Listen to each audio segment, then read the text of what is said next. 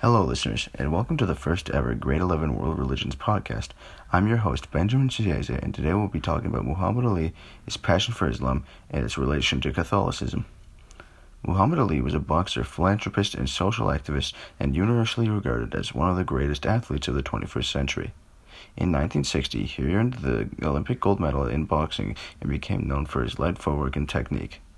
In 1964, Ali, who was considered the underdog, defeated Sonny Liston to become the heavyweight champion of the world.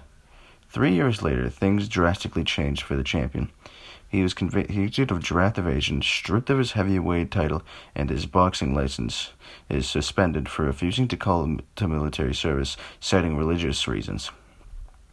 The suspension lasted three years, but Ali came back to win the heavyweight title in 1974. In 1984, Ali would be diagnosed with Parkinson's disease, which slowly deteriorated his physical condition.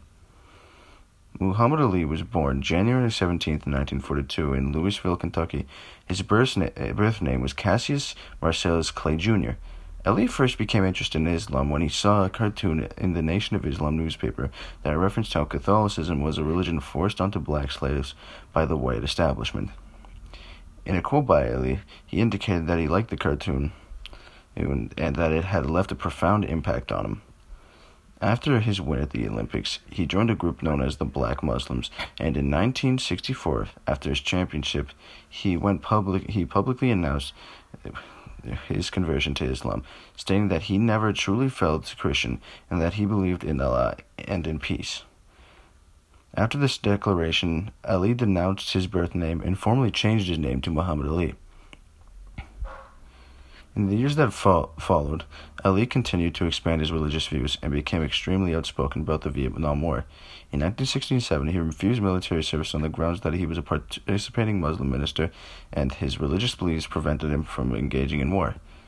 Ali's views were shared by many Christian ministers who also believed that this was an unjust war. Almost, imme- almost immediately after his refusal, he was stripped of his world title, and the U.S. government found him guilty avoiding, of avoiding selective service laws, and he was sentenced to five years in prison. However, Ali was able to avoid prison and return to boxing. In the fall of 1987, Ali went to Pakistan, where he visited various mosques and schools and government offices. He believed that this was important to the Muslim faith, and how that acts of charity were means of purifying one's soul and drawing nearer to Allah. This is similar how, to how Catholic teachings, and very specifically Jesus' commandment to love God and to love your neighbor as thyself, the best way we love our neighbors is to perform acts of charity, like Ali describes. Caring for our neighbors creates community, belonging, and inspires peace. While traveling, Ali distributed thousands of religious pamphlets and luggages with them, around in oversized brief, around in oversized briefcases. He felt that it was his duty to explain Islam to Americans and to explain America to Muslims. On his 1987 trip to Peshawar, he spoke to Afghan fighters who had recently returned from fighting Soviet troops. During his speech, he talked about how America is a beautiful country with all types of people, and how many people do not know much about Islam, and that Muslims were viewed as rebellious. He ends his speech with a closing statement that refers to how the world, how there would be less violence among people if there, everybody made that effort to understand each other. Today, Pope Francis is trying to raise awareness in the Middle East about Catholicism. In 2014, Pope Francis visited Mosul, Karash, Iraq's biggest Catholic community. Most of the Catholics had just been replaced by Al Qaeda's violent campaigns.